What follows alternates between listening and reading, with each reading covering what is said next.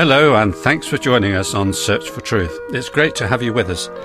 Brian, our Bible teacher, begins a brand new series today called Seven Ideas That Turn the World Upside Down. They're obviously Christian ideas because this is a Bible teaching program, but they're nevertheless ideas that give real hope to the world today, as they have throughout previous centuries.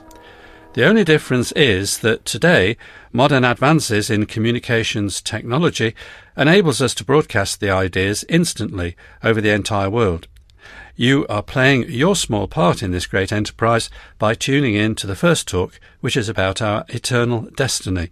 What the Bible tells us will happen when our life down here comes to an end. So, let's go to Brian to tell us more. Thanks. Yes, our first idea is death is not the end. We're not going to stay dead. Oxford professor John Lennox says he was travelling on the train to London and there was sitting beside him a man in his late fifties who was reading what was obviously a scientific article. Lennox said, I see you're a scientist. He said, That's right. I'm a metallurgist. What are you? I'm a mathematician, Lennox replied. Lennox next took out a New Testament and started to read it and could see after a few moments the other fellow was glancing over to see what book it was he was reading, so he made it easy for him to see what it was. And after a moment or two he said, Excuse me, you're reading the New Testament. Lennox said, That's right, and went on reading.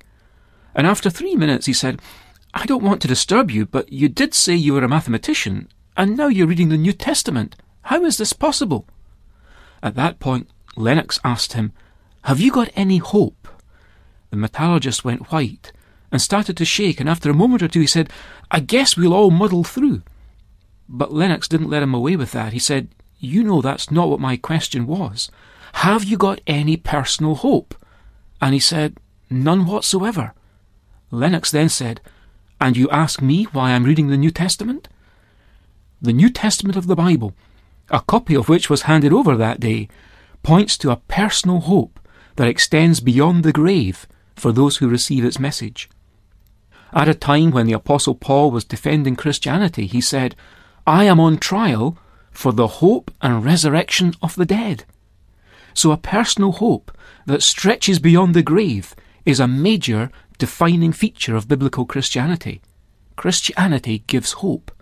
The first of seven uniquely Christian and totally revolutionary ideas which this series will explore is just that death is not the end, but that we can have a hope in God that there will be a resurrection of both the just and the unjust. Christianity is unique in making the bold claim that all dead people will hear the voice of God's Son and exit their tombs in bodily resurrection, bound for one of two destinies. In John's Gospel, chapter 5, verse 28, Jesus says, All who are in the tombs will hear his voice and will come forth. Notice, Jesus plainly says that all will be bodily raised. How better could he prove the authority of his words than by his own bodily resurrection after his sacrificial death on the cross? Professor Thomas Arnold, former chair of history at Oxford, stated, I have been used for many years to study the histories of other times and to examine and weigh the evidence of those who have written about them and I know of no one fact in the history of mankind which is proved by better and fuller evidence of every sort than the great sign which God has given us that Christ died and rose again from the dead. As such, then, it gives objective, testable, and decisive evidence for the Christian faith. As the Apostle Paul says in 1 Corinthians 15 and verse 13, If there is no resurrection of the dead, then not even Christ has been raised. And if Christ has not been raised, then your Christian faith also is vain. Christians, Jews, and most informed atheists agree that Jesus was crucified and buried.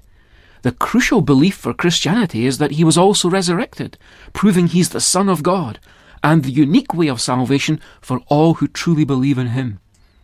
As Paul says, this is the critical evidence for Christianity, and what's exciting is that it's testable as an objective fact of history, and in exactly the same way that any other historical claim can be established as fact. The questions we need to ask are what's the evidence? And which possible explanation best fits the evidence? Beginning with the evidence for the empty tomb, then. Matthew's Gospel goes on to support the claim of Jesus' resurrection by volunteering the information that the guards who'd been assigned to stand watch over the tomb of Jesus came into the city and reported to the chief priests all that had happened. And when they had assembled with the elders and consulted together, they gave a large sum of money to the soldiers and said, You are to say, His disciples came by night and stole him away while we were asleep. That's found in Matthew chapter 28. So, an alternative explanation that the disciples simply stole Jesus' body was the first to be put forward by the earliest opponents of Christianity. But I want you to notice that this was in order to explain away the empty tomb. We shouldn't skim over this. The point was conceded at the time by those hostile to Christianity that the tomb was standing empty. Now for the evidence of eyewitnesses. The Gospels report that women were the first eyewitnesses of the empty tomb and the risen Christ. But the testimony of women was not legally accepted in that culture then. So it's unlikely the Gospel writers would use it if they were simply inventing a story. The Apostle Paul also appealed to eyewitness evidence for Jesus' resurrection in order to show that Christianity is true. In the 15th chapter of Corinthians, he wrote that Christ died for our sins, according to the Scriptures, and that he was buried, and that he was raised on the third day, according to the Scriptures. And after that, he appeared to Cephas, then to the twelve. After that, he appeared to more than 500 brethren at one time, most of whom remain until now. Why did Paul add that last remark about most of the eyewitnesses still being alive at that time? This level of detail is evidence of a genuine account. But more than that, surely it was inviting the audience to go and interrogate the eyewitnesses themselves. And the only people we know of who actually questioned early eyewitnesses changed their verdict and became believers. Which brings us finally to the evidence of transformed lives. There are two outstanding examples James, the Lord's half brother, and the rabbi, Saul from Tarsus. Their U turn from total disbelief and violent hostility is hard to explain if the resurrection never happened. Concerning the others, Mark tells us in his Gospel how at the first they all forsook Jesus and fled. But something immensely significant must have happened to that small band of frightened and humiliated men, for less than two months later. They went back into Jerusalem to preach boldly and at the threat of death that Jesus Christ was alive. Luke records them saying, For we cannot but speak the things which we have seen and heard. Acts 4 and verse 30. Many of them would go on to lose their lives for sticking to their story, their version of events. Or I know some people will say that, you know, people will die for any weird thing they passionately believe to be true. But that's not what resurrection deniers are asking us to accept. If Christ did not rise from the dead, then his followers invented it all as some enormous hoax. And what we're expected to accept is that these early Christians died for the sake of a lie which they themselves had invented. That's not at all likely. Now, if you're a fair minded person, I want to set you a challenge. You see, one famous skeptic said that we should only accept a miracle has taken place if to disbelieve it would require us to accept something which seems even less likely. So take the various explanations that are offered as fitting the evidence. For example, that Jesus' body was only stolen, that the witnesses were just hallucinating, or that Jesus managed somehow to survive and was revived in that cold tomb Take all these ideas, as well as the view that Jesus really did rise from the dead, and measure each one of them against just those three evidences that we've looked at the empty tomb, the number of eyewitnesses, and the suddenly emboldened Christians who started Christianity, and ask yourself which of these explanations explains more of the evidence more convincingly than any other. And now let me share this illustration with you, if I may. It's especially for those who'd want to rule out anything which is inexplicable in terms of our understanding of natural order. A man one day put twenty British pounds into his bedside drawer.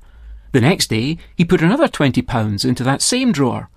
Then on the third day, he counts the money in the drawer and finds it amounts to only fifteen pounds. How can that be?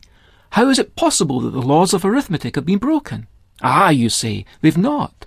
The laws of arithmetic have not been broken, but it seems as if the laws of England have been broken by some thief breaking in and stealing some of the money that he'd put there. The thief wasn't a prisoner to the laws of arithmetic when he stole the money, and neither was God a prisoner to the laws of nature when he became a glorious intruder into our history. But not only did Jesus himself come back to life after death, he also promised that all who place their trust in him will be able to live forever with him even after death. This has power to give hope and meaning, a hope and meaning which is not wiped out by death.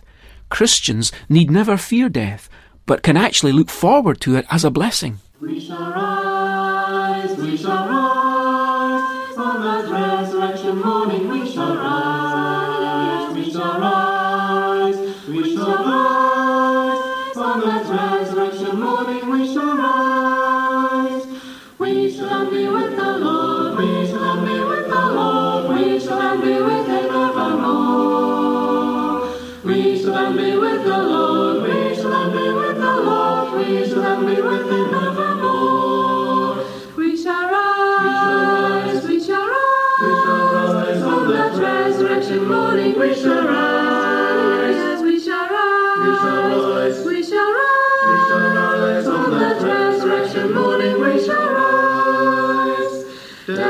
Lost sting for us, death has lost its sting for us, death has lost its sting forevermore.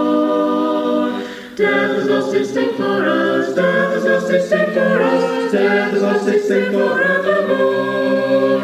We shall rise, we shall rise, we shall rise, we shall rise on that resurrection morning. We shall rise, we shall rise, we shall rise, we shall rise, we shall rise on that resurrection morning. We shall rise. Hallelujah, sing hallelujah, sing hallelujah to the Lamb who died. Hallelujah, sing hallelujah, sing hallelujah to the Lamb who died. We shall rise, we shall rise, we shall rise, we shall rise on that resurrection morning. We shall rise, we shall rise, we shall rise, we shall rise, we shall rise on that resurrection morning. We shall rise. Like all the other series, this one also has a transcript booklet of all the talks. So if you'd like one, or more than one copy for group Bible study or to pass on to friends, then make sure to let us have your postal address and ask for the title Seven Ideas. You can also download our booklets via the internet or you can order by email or by post. So first of all, I'll give you the postal address. Search for Truth, Church of God, Downing Drive, Leicester LE5 6LN UK. And now here's our email address sft at churchesofgod.info.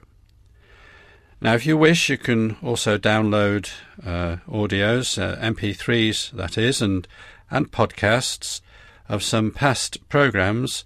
Uh, just go to www.searchfortruth.org.uk. And some titles of Search for Truth booklets are also available at amazon.co.uk forward slash Kindle ebooks. Type uh, Search for Truth series into the search box and then uh, you'll get us. But more back copies are constantly being made available, uh, so you can go on from time to time, make repeated visits. But uh, we have to go now, so thank you for the pleasure of your company. But do join us next week for another talk in this series. And until then, it's very best wishes from Brian, David, our singers, and me, John. So goodbye, and may God richly bless you. We shall rise, we shall rise, on that resurrection morning we shall rise,